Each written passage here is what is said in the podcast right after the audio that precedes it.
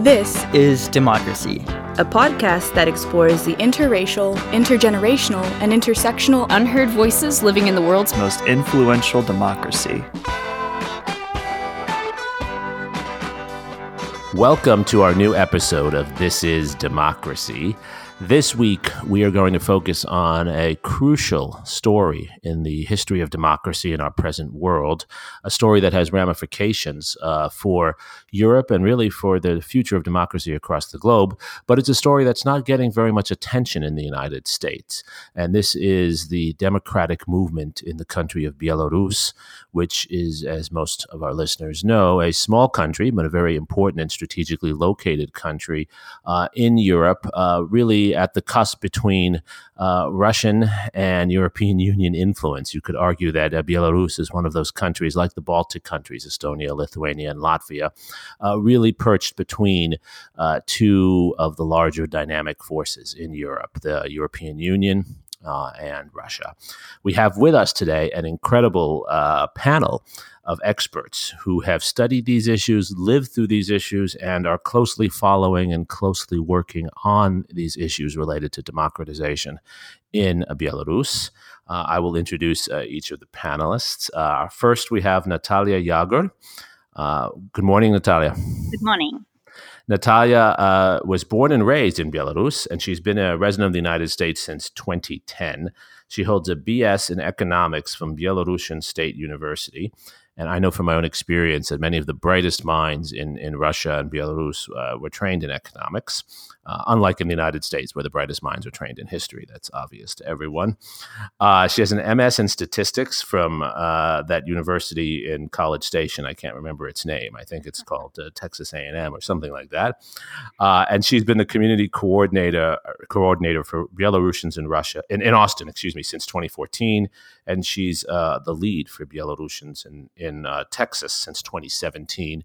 Uh, this is, as I understand it, Natalia, this is a group of, uh, of citizens in Texas and in Austin who are active in trying to promote democracy in Belarus. Is that correct? Uh, it's more like a community group. Uh, we have uh, people who moved from Belarus or who are just passionate about Belarus and that's what's keeping us together initially. But we're also good friends. We have some community events and we're trying to promote the culture mainly. That's fantastic. Uh, and it shows once again the diversity of, of our country and diversity of texas. Uh, our, our second panelist is michael dorman. Uh, Michael has an MA in Russian, East European, and Eurasian Studies from the University of Texas at Austin. I had the, the real great fortune to work with Michael when he was a student in that program. Uh, his research focuses on the Lukashenko regime's use of anti Western propaganda, and especially the role of uh, the memory of the trauma of World War II in that propaganda.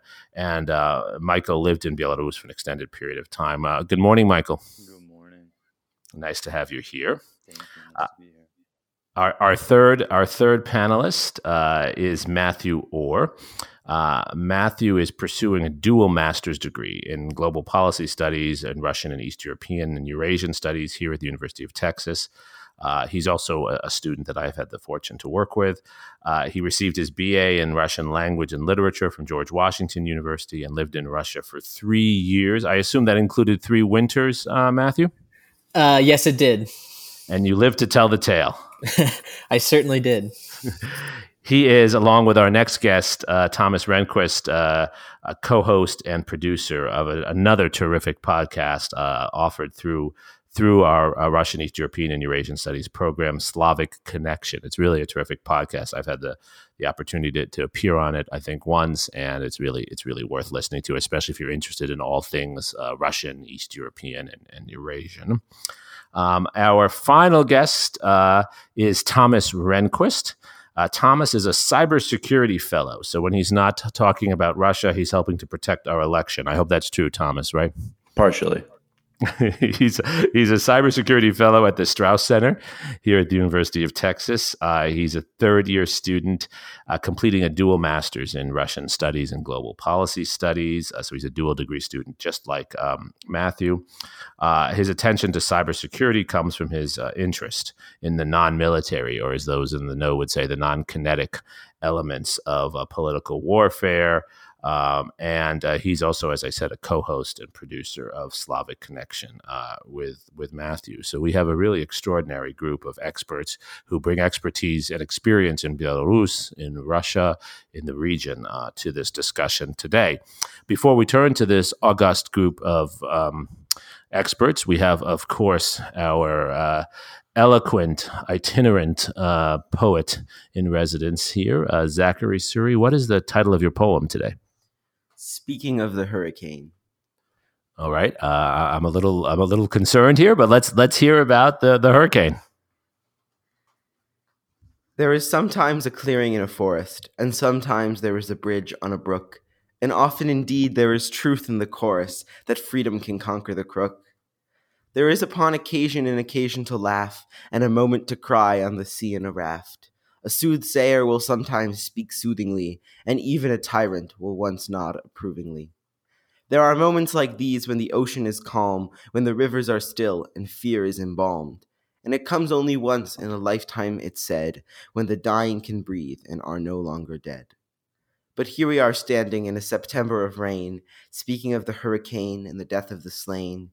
Here we are standing in a cold, dense wood, and the forest never opens as it sometimes should. The bridge is collapsed and the crook is elated. No tears will be shorn and no truth will be stated. The dead they are dying and the hated still hated. Their hopes have collapsed, their memories faded.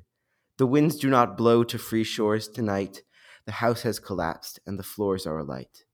But maybe there can be music playing in the wars of night that perhaps will find us when we're ready to fight. Wow, Zachary, I, I love the cadence and the imagery of your poem. What is your poem about? My poem is really about the power of democratic movements, even when they struggle, and even when they um, when they at first meet with setbacks.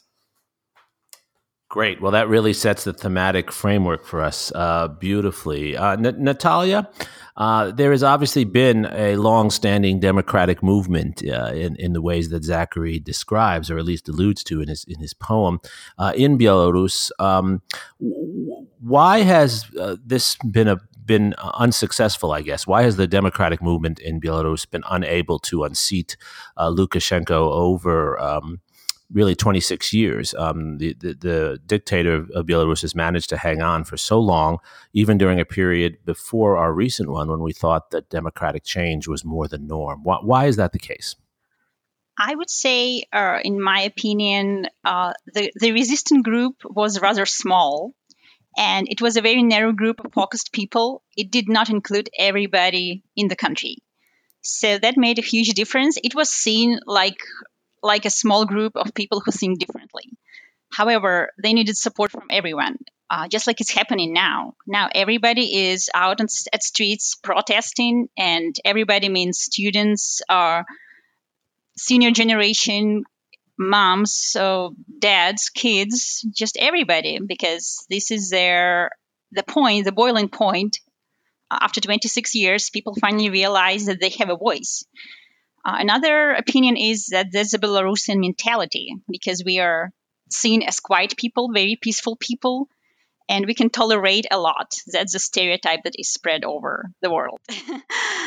uh, another uh, reason for this year's standoff is the coronavirus response. That was very poor. That was really uh, the trigger of people discontent because they saw how how um, unimportant they are for the government because there was no quarantine. Uh, there was actually denial of coronavirus itself.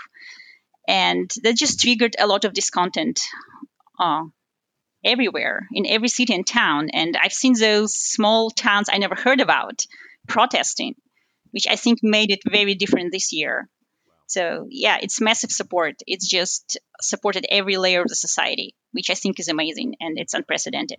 Well, and, and this gives us a, a really wonderful sense of, of what's happening now. Be, be, before we go too deeply into that part of the story, uh, Michael, you've done a lot of work on uh, Alexander Lukashenko's use of propaganda and other things. Uh, tell us more about his rule since 1994, how he came to power, and how he's held on to power and, and really uh, ruled over this, this small country in, in such violent dictatorial ways.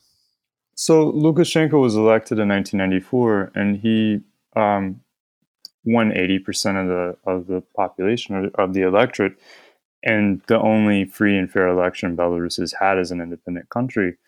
Um, and immediately within within a year, he moved in to change the constitution and um, pass referendums that would allow him to stay in power indefinitely.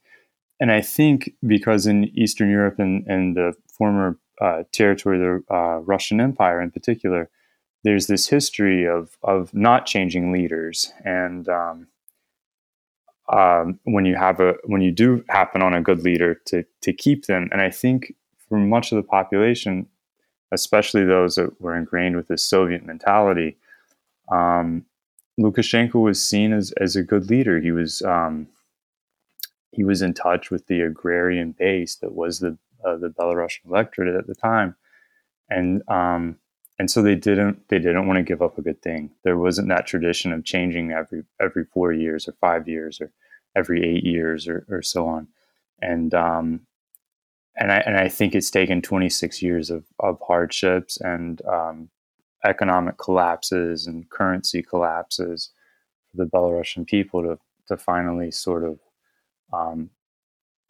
be angry to the point that they're they're ready to force change.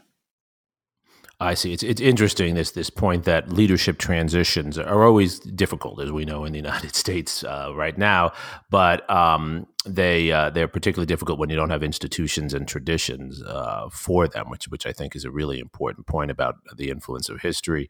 Uh, Matthew, you, have studied in some ways uh, comparative authoritarianism.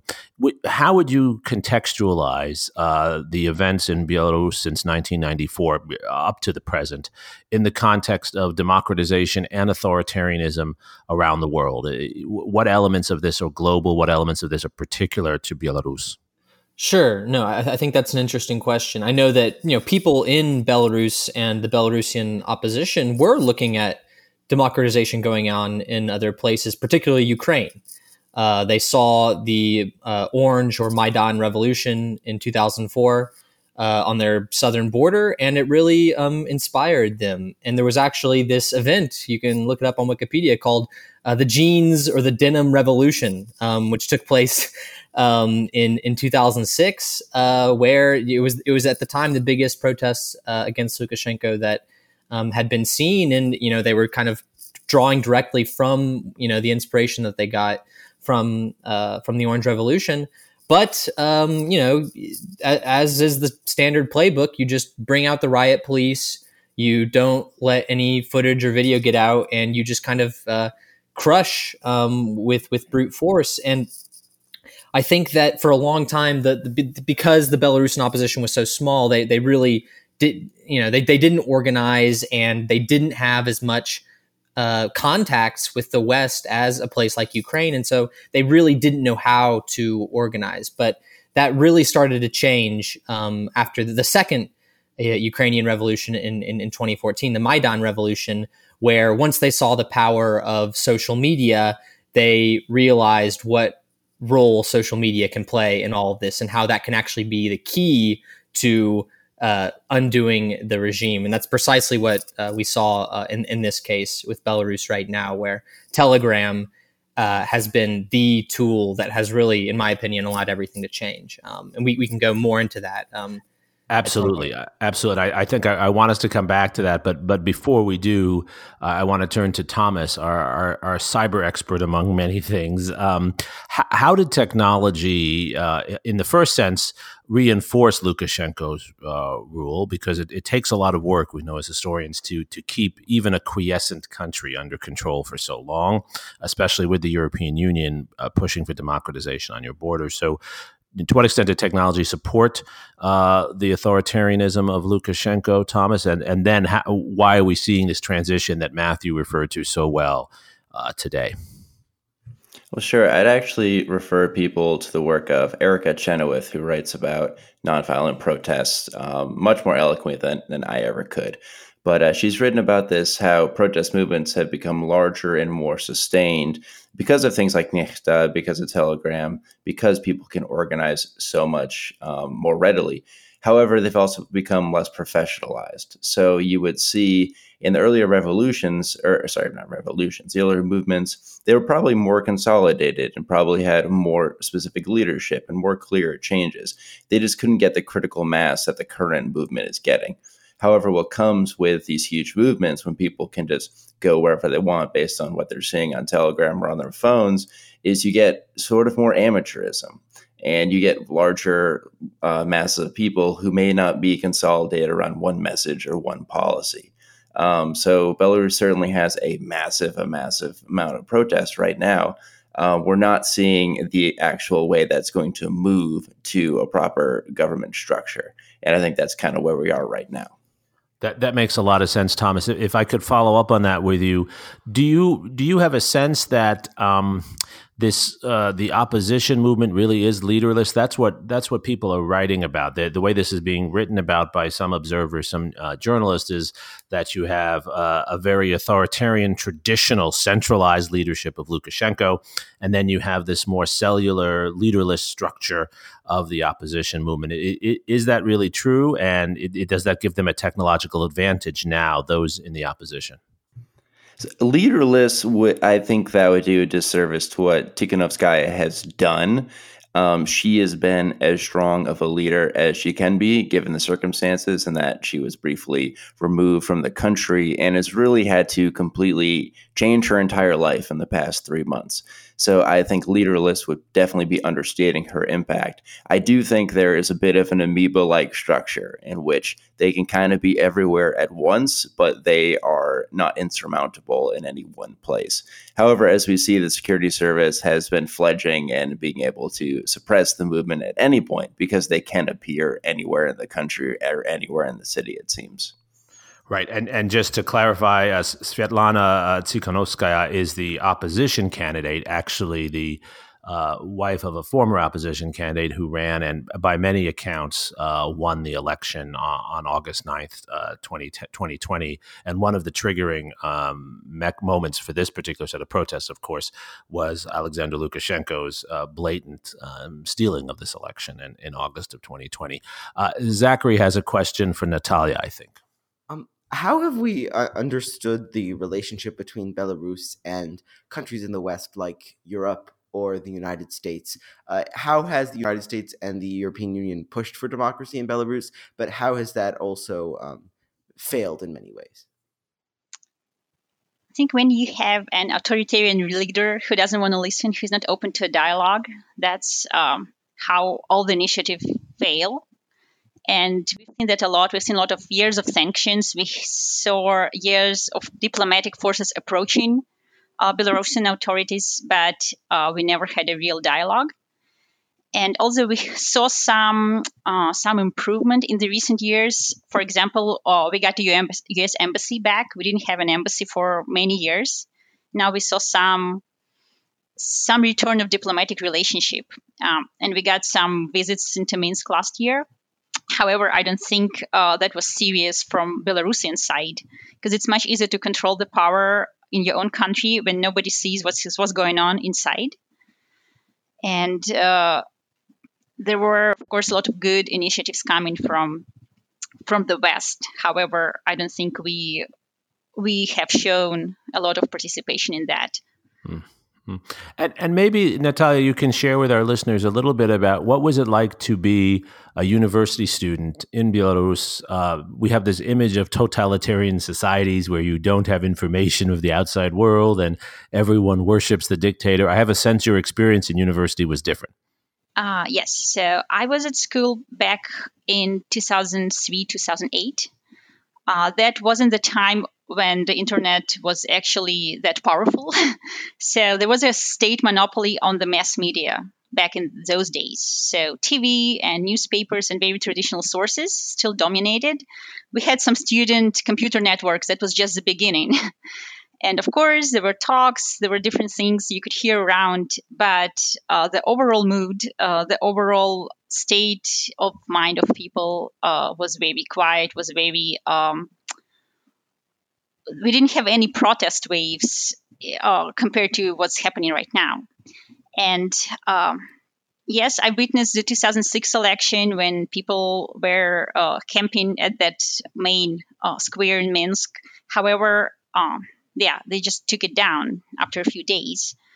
So people were protesting, they were expressing their opinions, but it was very narrowly focused and it was very decentralized. Uh, I had some friends who got kicked out of school because of their political opinions. I also had some good uh, uh, people at school, at my school, who tried to cover that up and let their uh, students remain uh, at their programs. So there was some standoff back then, but it was mainly like in very narrow academic circles or political, uh, politically oriented people. I would I wouldn't say it touches the masses of, of all the layers of the society. And we also see some generations stand off right now because all the new generations, those guys who never lived in the Soviet Union, actually, we have people who never lived without Lukashenko because uh, those kids are over 20 right now. They've traveled, they've been to EU, they traveled all over the world. They have that freedom. Uh, they have the mass media, the internet, You can just show them anything and everything. So it's really hard to control that crowd of people now. So I, I'm seeing college students being much more open to change these days. And they keep being oppressed, of course, they keep being threatened. Uh, but it's a very different crowd of people right now. And I think they are the change drivers. That's that's a very powerful uh, image that you that you've painted for us, uh, uh, Michael. You, you, study propaganda, culture, uh, opinion, mass opinion. Uh, would you explain what what Natalia just described to us? Would you explain that as uh, a new generation, the influence of Western of Western ideas? You know what what has what has made this what sounds like a small dissident movement from the early 2000s into a mass movement today. Yeah, so I, I think what Na- Natalia said was very interesting that there were certain groups of, of professors that would sort of protect students. And I think that speaks to the opposition movement. Um, even if you go back just five years ago, was really centered in this kind of elite intelligentsia and uh, there were people who spoke Belarusian in their in their everyday lives and were kind of um, in that way a little bit detached from the the um, larger population. They they set themselves off. There were people that were reading Belarusian literature, and um, they even though they saw themselves as, as sort of the the like um, Narodny movement or something like uh, like the the people's movement or something like that. They, they weren't viewed that way by the by the population at large, and so now I think you've um, you you have like Natalia said a generation who's grown up and they've traveled and they've they've uh, they've seen the West and they've you know they, they've been to the States they've been to Western Europe and um, they're not looking to be aligned with a particular ideology. The opposition of, uh, or the, the kind of old guard opposition of Belarus was this anti Russian, also anti Polish in a lot of ways. Um, anti-Ukrainian. It was it was a lot like the Ukrainian idea of uh, Ukraine for Ukrainians, which is a very nationalistic and uh, idea born out of out of 1930s fascism, really. And um, and so that was the opposition of, of Belarus in the 1990s and much of the 2000s. And uh, and so now you have a have a movement that's not really opposition. You're not the opposition when you're the majority, right? So it's um, it, it's it's it's not aligned with with that that uh, anti-Russian or anti-Western or any particular ideology. It's aligned with we want to hear, uh, we want to vote, and we want to have our votes heard and be counted accurately, and we want to be in charge of our, our destiny. And um, I think in that way, the Belarusian um, protests at the moment are, are very different than what happened in Ukraine during the last Maidan, because that was very pro Western and anti Russian. It was outwardly anti Russian. And these protests are not anti Russian and they're not all that pro Western. They're simply Belarusians wanting to have their voice heard.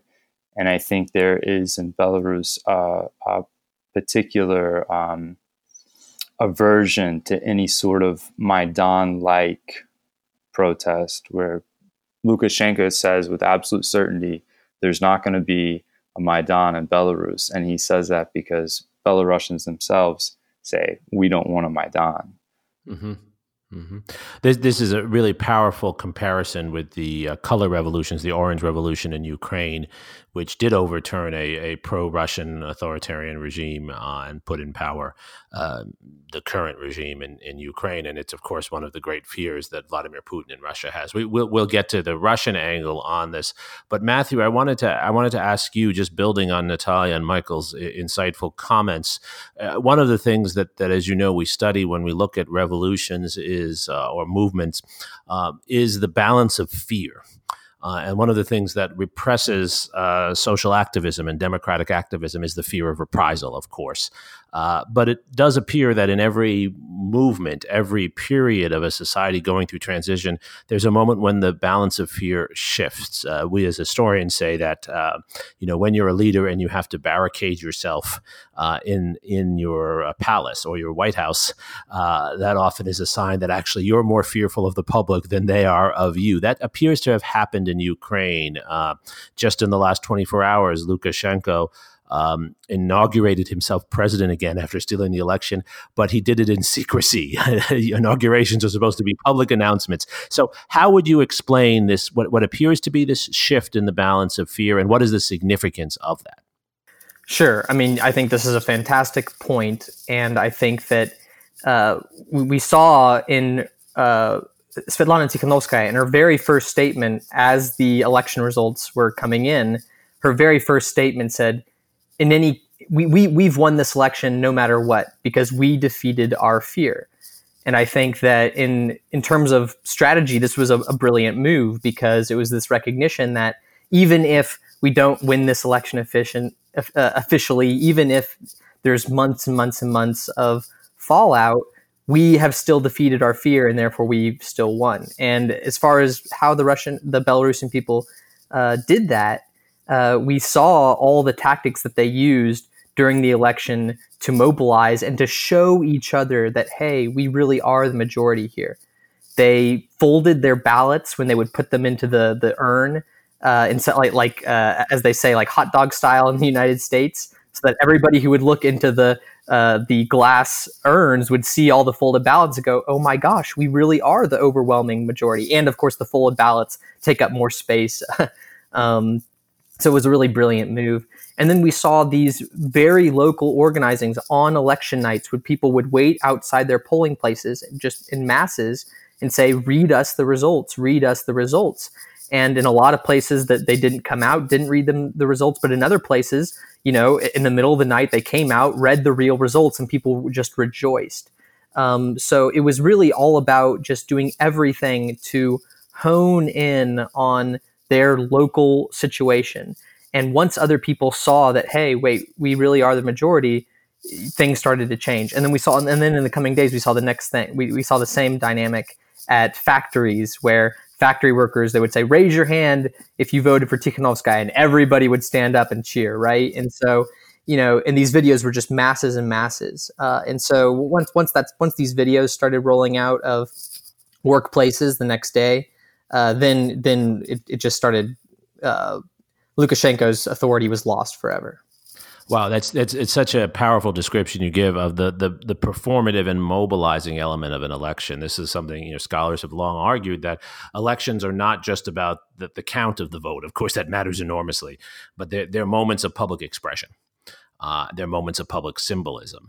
Uh, and and what you're describing is is a, a kind of uh, national brother and sisterhood that that was built around the act of voting and then claiming the claiming the, the votes that the votes should be counted appropriately. Uh, Thomas, uh, one of the things you've studied is, of course, the influence of Russia in this region in all kinds of ways, and Belarus has long been a kind of smaller little brother supplicant to Russia in all kinds of ways, especially to uh, Vladimir Putin's uh, authoritarian rule in Russia take us through the Russian role in recent events. What what is Russia doing? Uh, what what role is Vladimir Putin playing? So there's, you know, the larger Russian role and the more minute Russian role. And Matt and I actually spoke with uh, um, Dr. David Marples from um, University of Alberta. Hope I got that right. Um, but he talked to us about just, you know, if you look at the political science cross-cutting way, you compare Russia to Belarus and Russia to Ukraine. And Russia to Ukraine has always been more aggressive, um, more antagonistic, much more involved in everyday affairs. Russia and Belarus has always, like you said, sort of this little brother thing, um, but it hasn't had the same push and pull, the constant moving away, like Michael spoke about comparing the 2014 Ukraine protests to the current one in Belarus.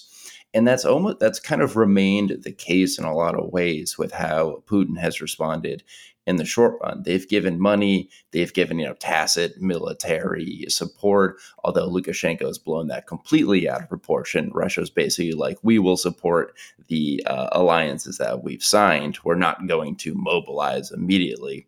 Um, but you have seen these videos of, you know, Russian troops driving west from Moscow. Where are they going? We don't know. So there is kind of this fear that Russia is going to be involved more in the crackdown. But I think Putin has sort of wisely he's reading the tea leaves. He doesn't want to make this an anti-Russian movement by placing Putin in Minsk. He's making it an anti-Lukashenko movement and trying his best to see how he can still be in, you know, have that big brother relationship with whomever is going to be running Belarus.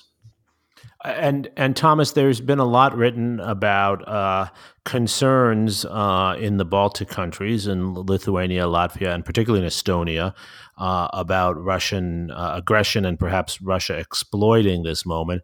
And there's been a lot of concern among NATO members, both because of uh, a fear that Putin will exploit this moment, but also because of uh, America's pulling back from NATO, re- reducing forces and, our contribution to NATO recently. Is, are those fears overstated?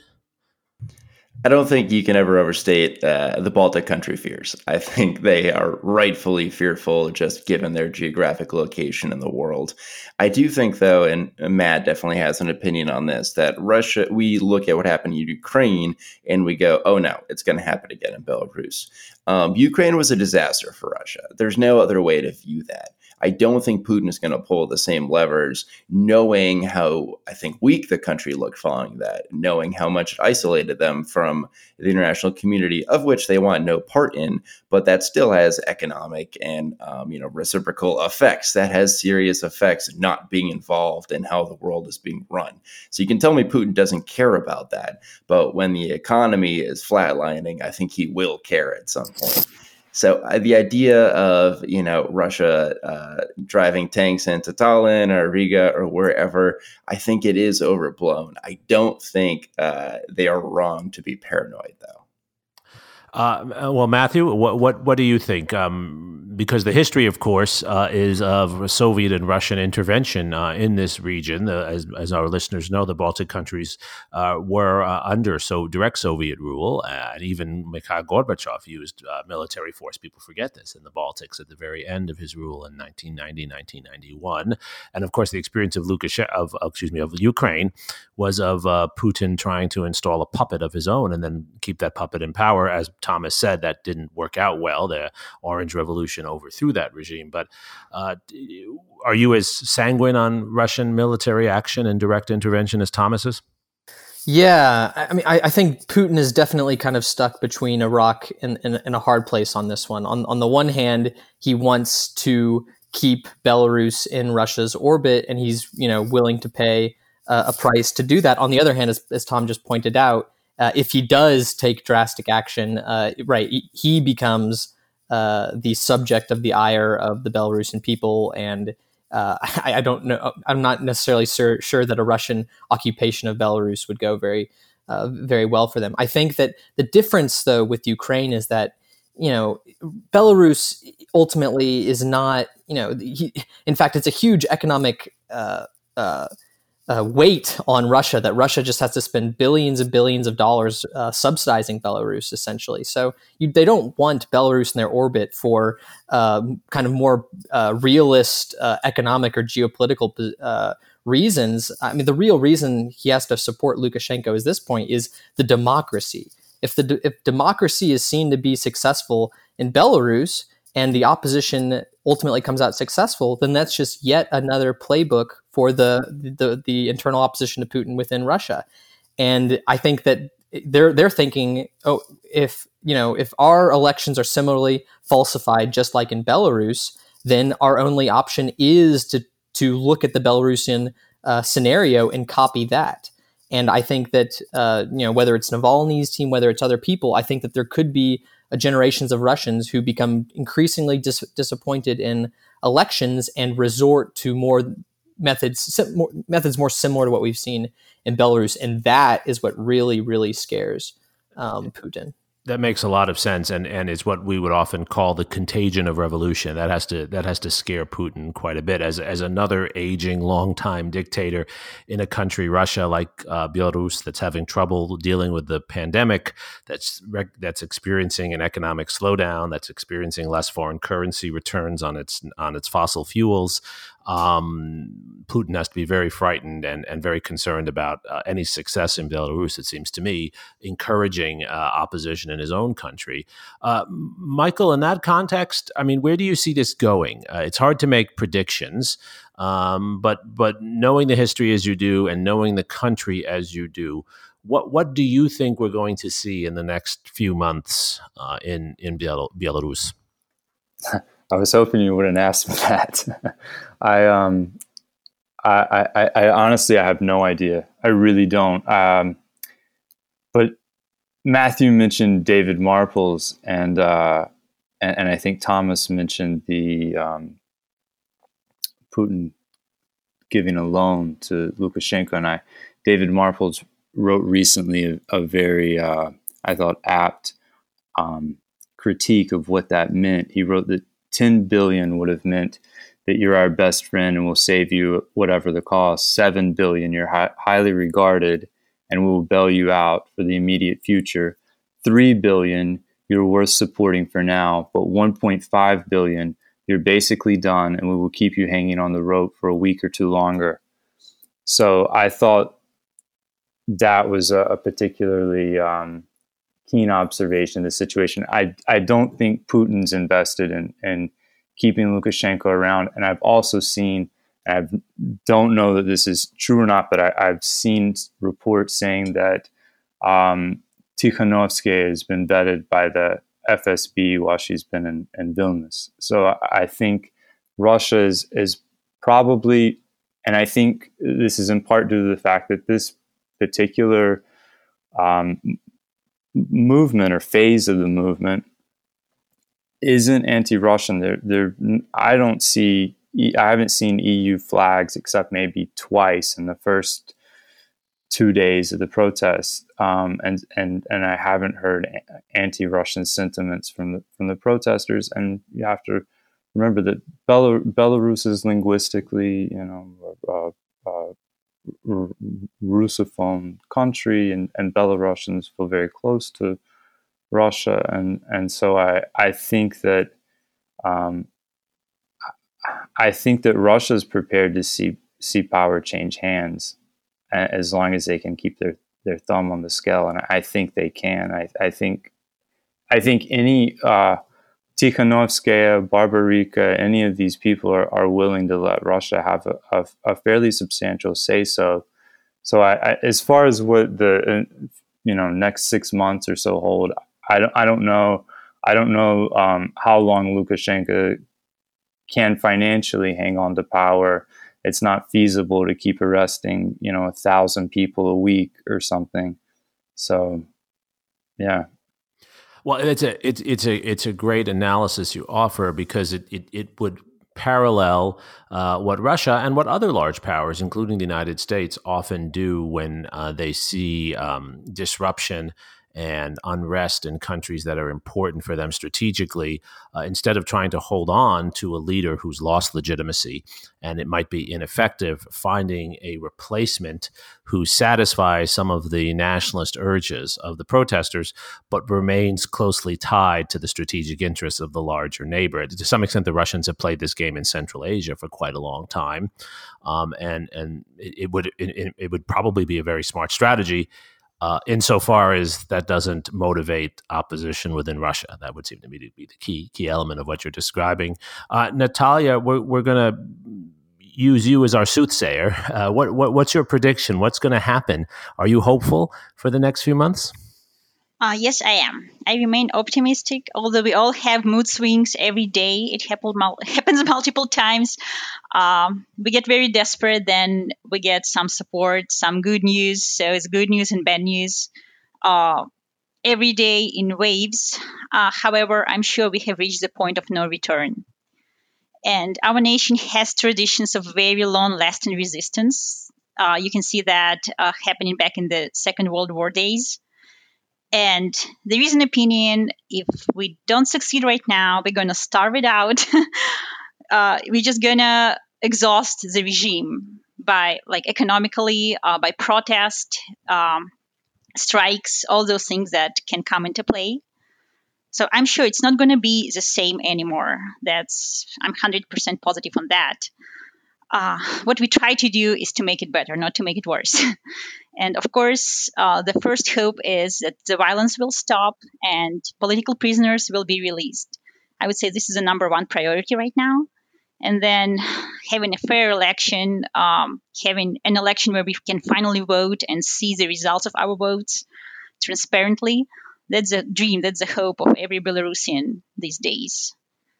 And yeah, I just support all the all the patriotic moves of my nation, and I'm very proud of my people for finally uh, having that voice and showing the world how we can protest peacefully and how much we can achieve together.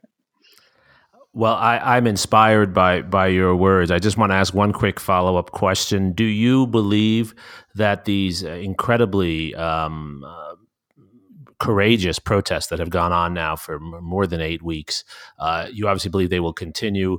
Do you believe that those who help to keep Lukashenko in power, particularly the law enforcement and military, will they join the protests? Will they sympathize with the protests? I think uh, the system is going to be collapsing from the inside because the more we go out, uh, the more they see how many people are involved. That triggers some thoughts in their heads. Maybe we are on the wrong side and we see a lot of officers resigning. It's not in the media uh, because they sometimes they don't have uh, the courage to say that publicly. But I think we have we're going to have more people leaving the system, and that's how it's going to collapse from the inside. Of course, my hope is that some higher rank officers will resign and probably take a lot of people with them. Um, but we haven't seen great examples of that yet the more we uh, continue, the more uncertainty is going to remain within the system. Right. Right. Well, and, and that is something for us to watch. Uh, are are the the uh, institutions that keep Lukashenko at least protected?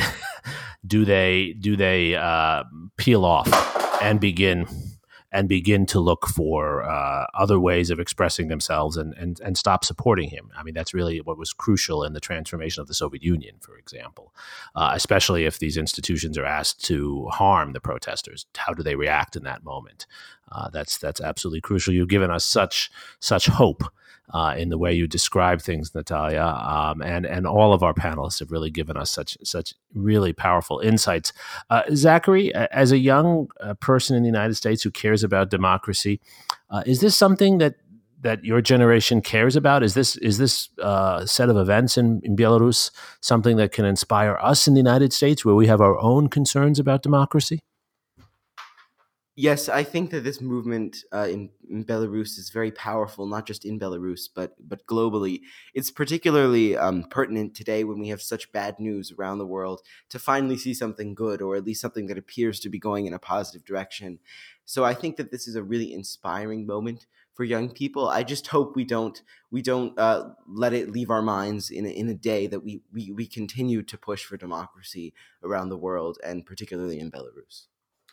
That was very well said, Zachary. And one of the themes of our podcast, week in and week out, is that we not only need to understand the history of democracy, we need to pay attention to democracy uh, around the world. If you care about democracy in one country, you must care about it in all countries. And, and uh, a country like Belarus can be a bellwether for the future of democracy uh, across the globe. I, I want to thank our really extraordinary panel that we had this morning of, of experts who shared their experiences and their study and their knowledge. Uh, we had Natalia Yagur, Michael Dorman, Matthew Orr, and Thomas Rehnquist. I hope all our listeners will keep their eyes out for more work uh, by these uh, four extraordinary uh, scholars and activists. Uh, hope all of our listeners will pay attention to what's going on in Belarus and other countries uh, like the United States struggling with democracy. And I hope our listeners will also listen to Slavic Connection, which is the podcast that Matthew and Thomas and others uh, put on each each week, which uh, really covers these issues in, in, even more depth than we can on on this podcast. Uh, these are again not just issues that that Russianists and scholars of Eastern Europe should be caring about. There, these are issues that everyone around the world should care about. Uh, thank you for your poem today, Zachary. And uh, most of all, thank you to our listeners for joining us and caring about the future of democracy on this episode of This Is Democracy.